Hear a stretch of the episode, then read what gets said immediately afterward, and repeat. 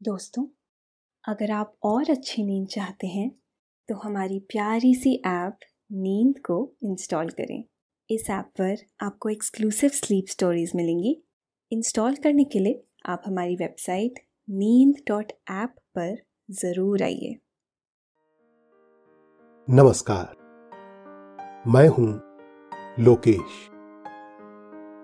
आज सुनिए लेखक रजत की लिखी स्लीप स्टोरी, मधुर वृक्ष।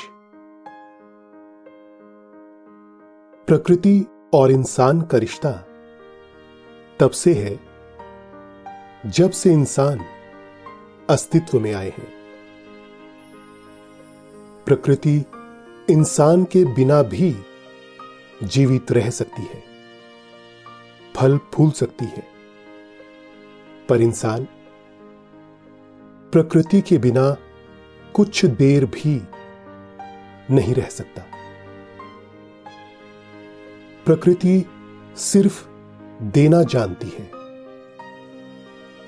हम इंसान प्रकृति को क्या लौटा सकते हैं? क्या प्रकृति और इंसान सच्चे दोस्त हो सकते हैं?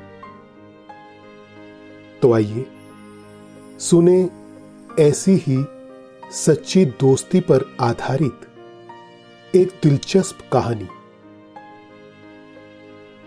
लेकिन ये कहानी सुनने से पहले आप अपने आसपास की सारी लाइट्स ऑफ़ करके आराम से लेट जाएँ। अपनी आँखें धीरे से बंद कर लीजिए। अब थोड़ा सा अपने शरीर को आराम दीजिए। थोड़ा और आराम। अपने शरीर को बिल्कुल ढीला छोड़ दीजिए। कोई टेंशन नहीं। कोई तनाव नहीं। अपने दिमाग में चल रहे सभी विचारों को, चिंताओं को त्याग दें। एक शांति सी महसूस करें। सब नेगेटिव, पॉजिटिव विचारों को धीरे धीरे निकाल दें। हाथों को सीधा करके अपनी कमर के साइड में रख लीजिए। अपनी सांस पर ध्यान लगाएँ। इसको धीमे या तेज नहीं करना है। बस ध्यान देना है कि कैसे वो आपके नाक गले में होते हुए फेफड़ों में आ रही है और आपके फेफड़े फूल रहे हैं। और कैसे वो आपके फेफड़ों से वापस गले और नाक के माध्यम से वापस निकल रही है। और आपके फेफड़े थोड़ा सिकुड़ रहे हैं। मन शांत, एकदम शांत होता जा रहा है। आप बहुत अच्छा महसूस कर रहे हैं। खुद को काफ़ी हल्का फील कर रहे हैं। सब तरफ़ शांति ही शांति है। सुकून है, खामोशी है। मधुर की उम्र 26 साल है। 24 साल में अपनी पढ़ाई खत्म कर वो जॉब पर लग गया था। मधुर ताजपुर का रहने वाला है और उसकी जॉब भोपाल में है, जो कि ताजपुर से करीब डेढ़ सौ किलोमीटर दूर है। मधुर शुरू से ही संयुक्त परिवार में रहा है। फिर भी उसका स्वभाव शांत है। यानी कि वो कम लोगों से बातें करता है। नाम के अनुसार ही मधुर सौम्य स्वभाव का लड़का है। और बचपन से ही बहुत संवेदनशील है। मधुर की संवेदनशीलता बचपन से आज तक जरा भी कम नहीं हुई। यानी उसे आज भी बारिश को देखना पसंद है। आज भी उसे प्रकृति के बीच रहना अच्छा लगता है। आज भी वो किसी भी शहर में हो, शांत और एकांत माहौल ढूंढना और वहाँ अपना समय व्यतीत करना उसे बहुत भाता है। एक रोज की बात है जब मधुर बारह साल का था। वो अपने दोस्त के घर से अपने घर आ रहा था। शाम का समय था और मधुर अपनी छोटी सी साइकिल पर सवार था। उसे रास्ते में आसमान में ढलता हुआ सूरज दिखा। मधुर सूरज देखकर मंत्रमुग्ध हो गया और साइकिल को सड़क किनारे टिकाकर मधुर तब तक सूरज देखता रहा जब तक वह पूरा डूब नहीं गया। तब से मधुर की ज़िंदगी में शांत रहना, अपने आप से पूरी तरह संतुष्ट रहना, भाग दौड़ से दूर रहना, हमेशा आनंद में रहना, पेड़ों के नीचे बैठना और इसी के साथ एक और काम शामिल हो गया। और वो था उगते सूर्य और ढलते सूर्य को रोज बिना नादा के देखना। मधुर उन बहुत थोड़े लोगों में से है जिसने बचपन से लेकर आज तक कभी अपने स्वभाव से समझौता नहीं किया। छोटे बच्चे तो फिर भी अपने स्वभाव अनुसार की क्रिया प्रतिक्रिया करते हैं, पर बड़े होते होते सभी अपने आप से थोड़े दूर से होने लगते हैं। पर मधुर। आज भी अपनी ज़िंदगी अपने स्वभाव अनुसार ही जीता है और दूसरों को भी वह जैसे हैं, वैसा रहने देता है। आज मधुर जब 26 साल का हो गया है, उसके गुणों में इजाफा ही हुआ है। वह लगातार अपने आप को समय के साथ और अच्छा करता रहा, पर अपने स्वभाव अनुसार ही कभी किसी की ज़िंदगी में दखल नहीं देता। किसी की मदद कर सकता है तो ज़रूर करता है। लोग उससे बातें करना भी बहुत पसंद करते हैं। क्योंकि मधुर बहुत अच्छा श्रोता है। वो सबको समझता है, क्योंकि वो खुद को समझता है। जब मधुर सोलह साल का हुआ, उसके घर के दरवाजे पर एक मोहल्ले का कुत्ता और उस कुत्ते का बच्चा दोनों खड़े थे।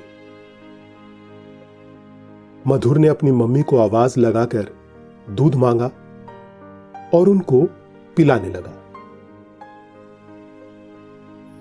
तब से हर रोज आठ दस कुत्ते उसके दरवाजे पर खड़े होने लगे। और वो बड़ी खुशी से रोज उन्हें अपने हाथों से दूध रोटी खिलाता। ये सभी उसके बहुत अच्छे दोस्त हो चुके थे।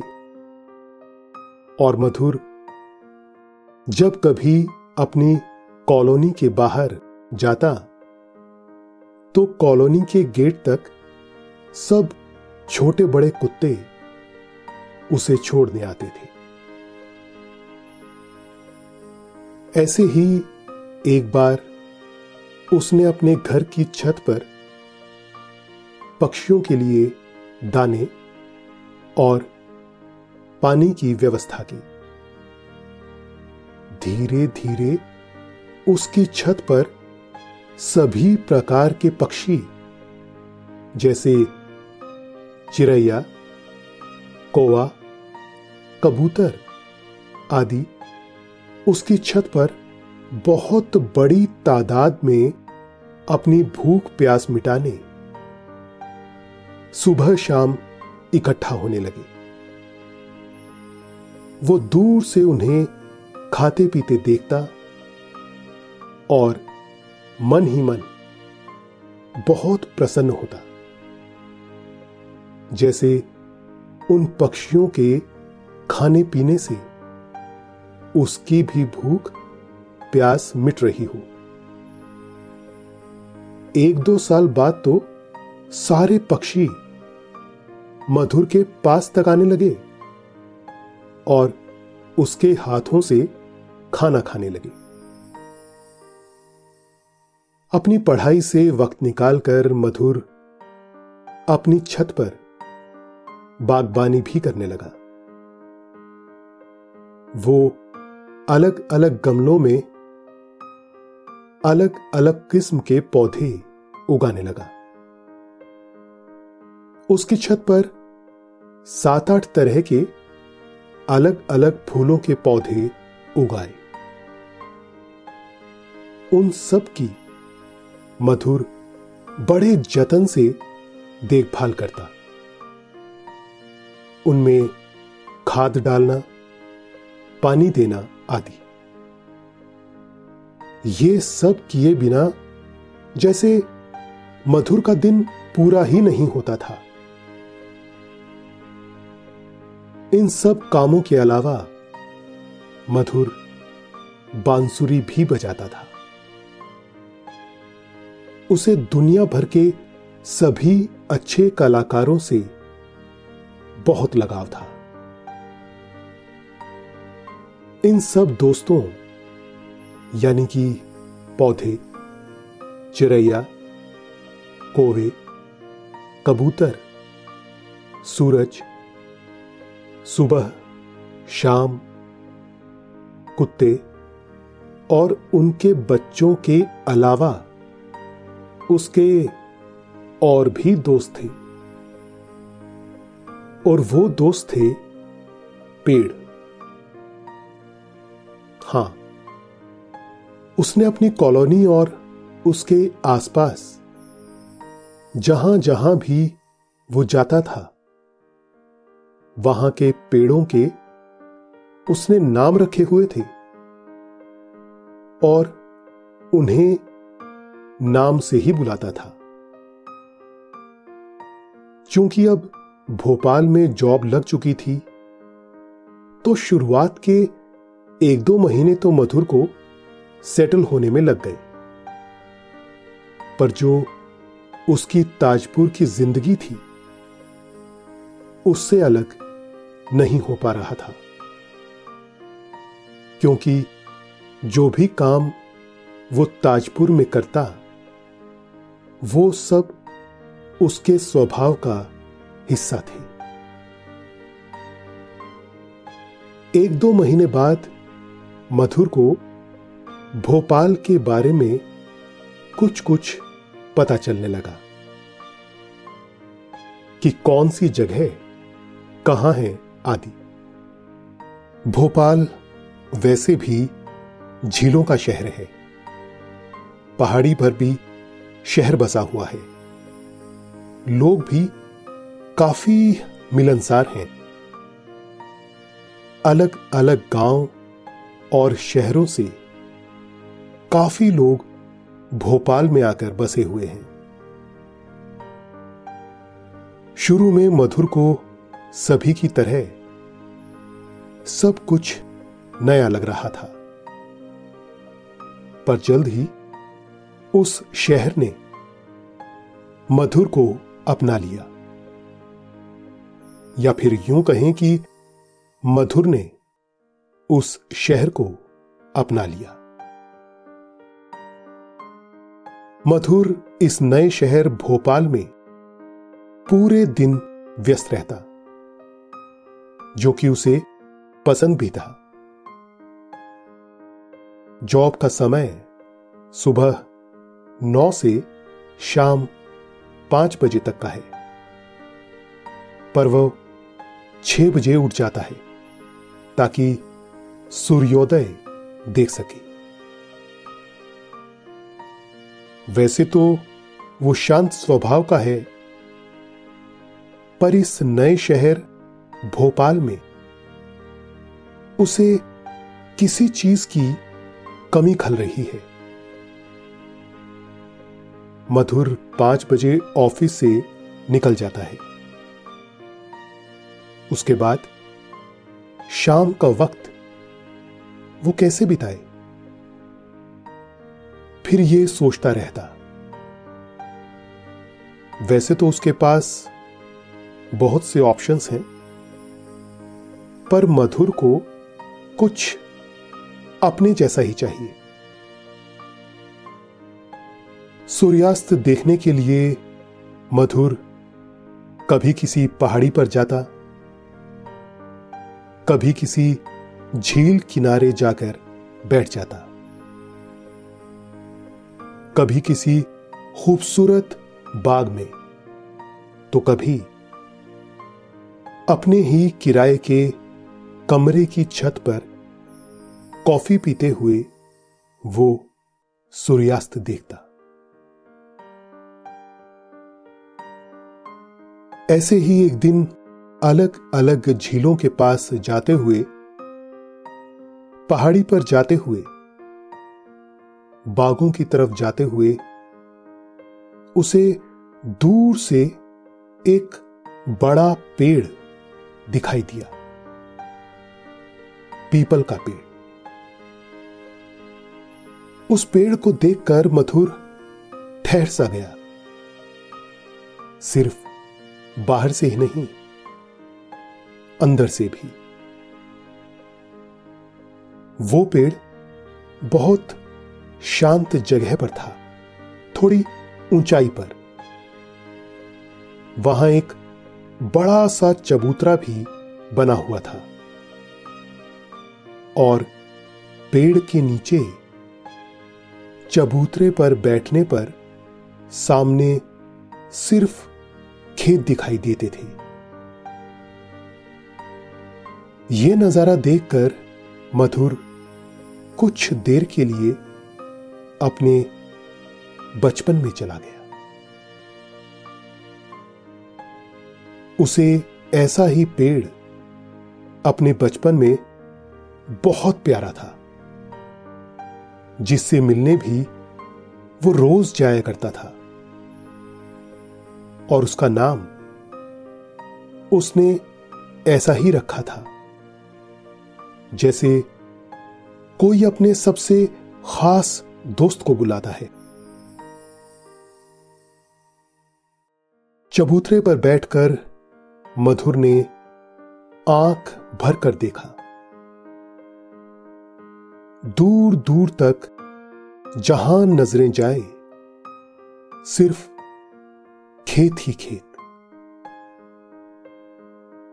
यहाँ पहुंचकर सब देखकर।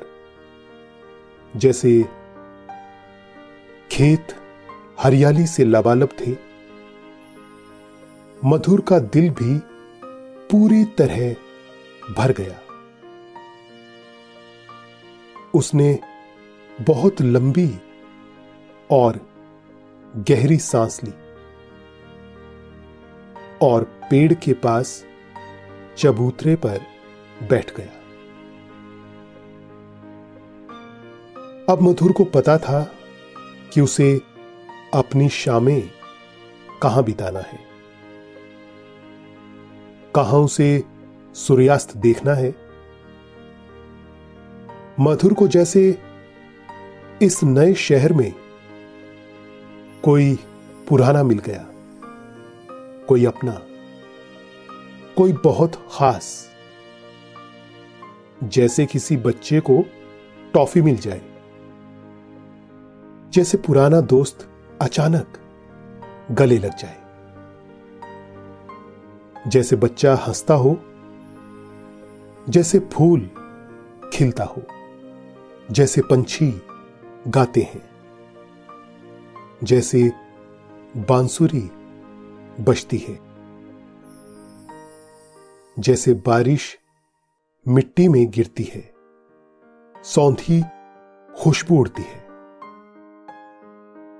जैसे पूनम का चाँद, जैसे जमी के एकदम पास आ गया हो, जैसे पास कोई खास आ गया हो, जैसे ठंड में कुनकुनी धूप लगती है। माँ के हाथ का खाना हो, जैसे बहुत दिनों बाद घर आना हो जैसे। वैसा ही एहसास मधुर को इस पेड़ के पास आकर या कहें इस पेड़ से मिलकर लग रहा है।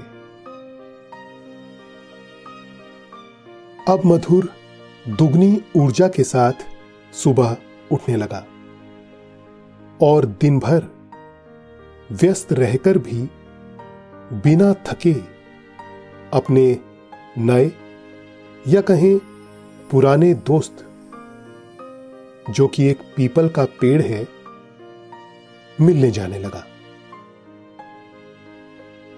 शुरुआत में मधुर वहाँ सूर्यास्त तक बैठता और फिर पेड़ से विदा लेकर अपने घर आ जाता। पर धीरे धीरे मथुर वहाँ और ज़्यादा रुकने लगा। क्योंकि वो जगह शांत थी, वहाँ कोई आता जाता नहीं था। आसपास सिर्फ़ प्रकृति थी, इसलिए मधुर वहाँ घंटों बैठने लगा। मधुर धीरे धीरे उस पेड़ से बातें करने लगा। कभी उससे टिककर, कभी हाथ रखकर। मधुर उसे अपने बचपन के किस्से सुनाता। ये बताता कि वो कहाँ से आया है, क्या करता है, उसके घर में कौन कौन है, उसके दोस्त कौन कौन है? और तुम मेरे सबसे खास दोस्त हो। वो ये भी कहता, जैसे मेरा एक दोस्त मेरे शहर में है, वो भी बिल्कुल तुम्हारे जैसा ही विशाल है। अक्सर मधुर को पेड़ से बातें करते हुए समय का पता ही नहीं चलता। वो इतना मगन हो जाता और जैसे वो पीपल का पेड़ भी थोड़ा और नीचे झुककर मधुर की बात सुनता। मधुर ने उस पेड़ को सब बताया कि कैसे पक्षियों को वो दाना डालता है, पानी पिलाता है। कुत्तों को दूध देता है। गमले में पौधे उगाता है। कितने पेड़ उसके दोस्त हैं?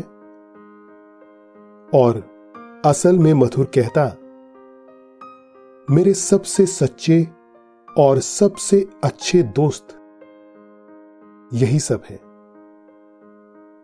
मेरे शहर के पेड़, पौधे, पक्षी खेत खलिहान, बागीचे, प्रकृति और तुम।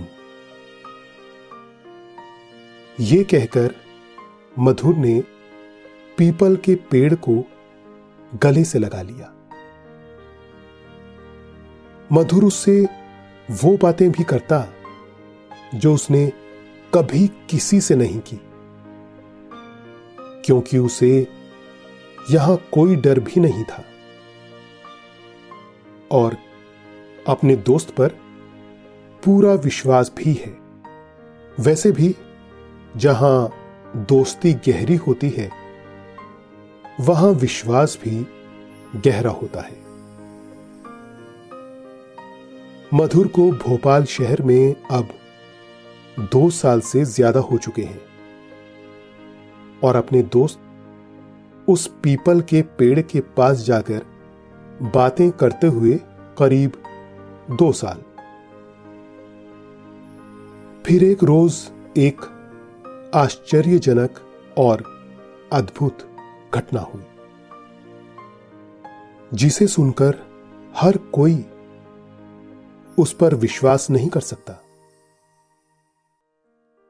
असल में हुआ ये कि अक्टूबर का महीना है। हल्की हल्की ठंड है। मधुर उस दिन पेड़ के पास जाकर बैठा और उस दिन बस बैठा रहा। कुछ नहीं बोला। मधुर बहुत सुकून महसूस कर रहा था। इसलिए भी वो एकदम शांति से बैठा हुआ था। सूरज भी डूब चुका था। शांत और कुछ ठंडी हवा चल रही थी।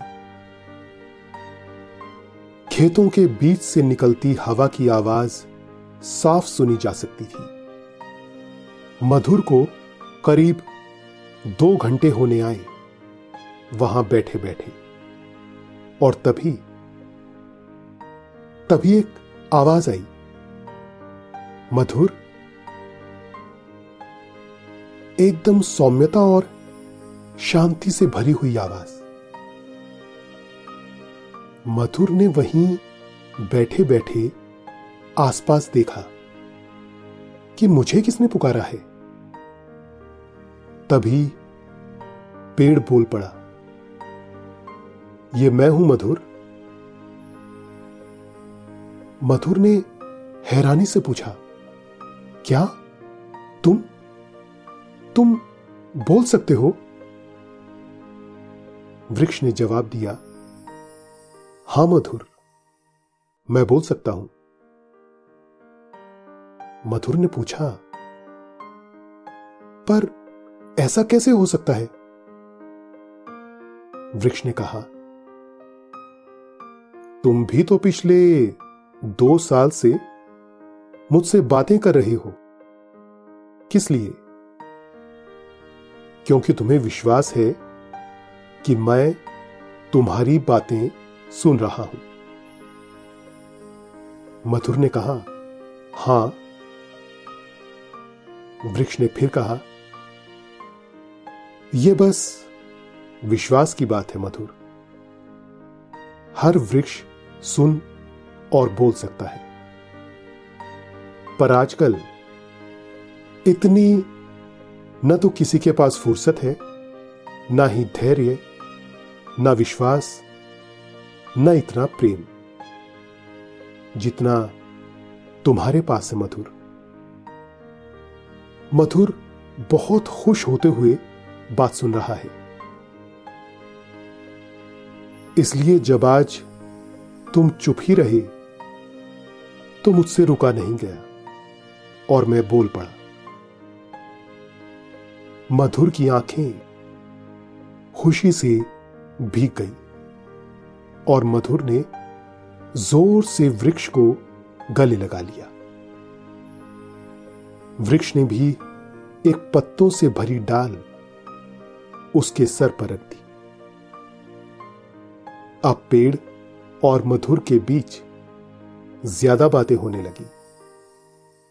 अब दोनों बोलते और दोनों सुनते। पेड़ ने एक दिन मधुर से पूछा, तुम्हारी उम्र कितनी है? मधुर ने बताया, मैं छब्बीस साल का हूँ। वृक्ष ने कहा हम्म बहुत छोटे हो।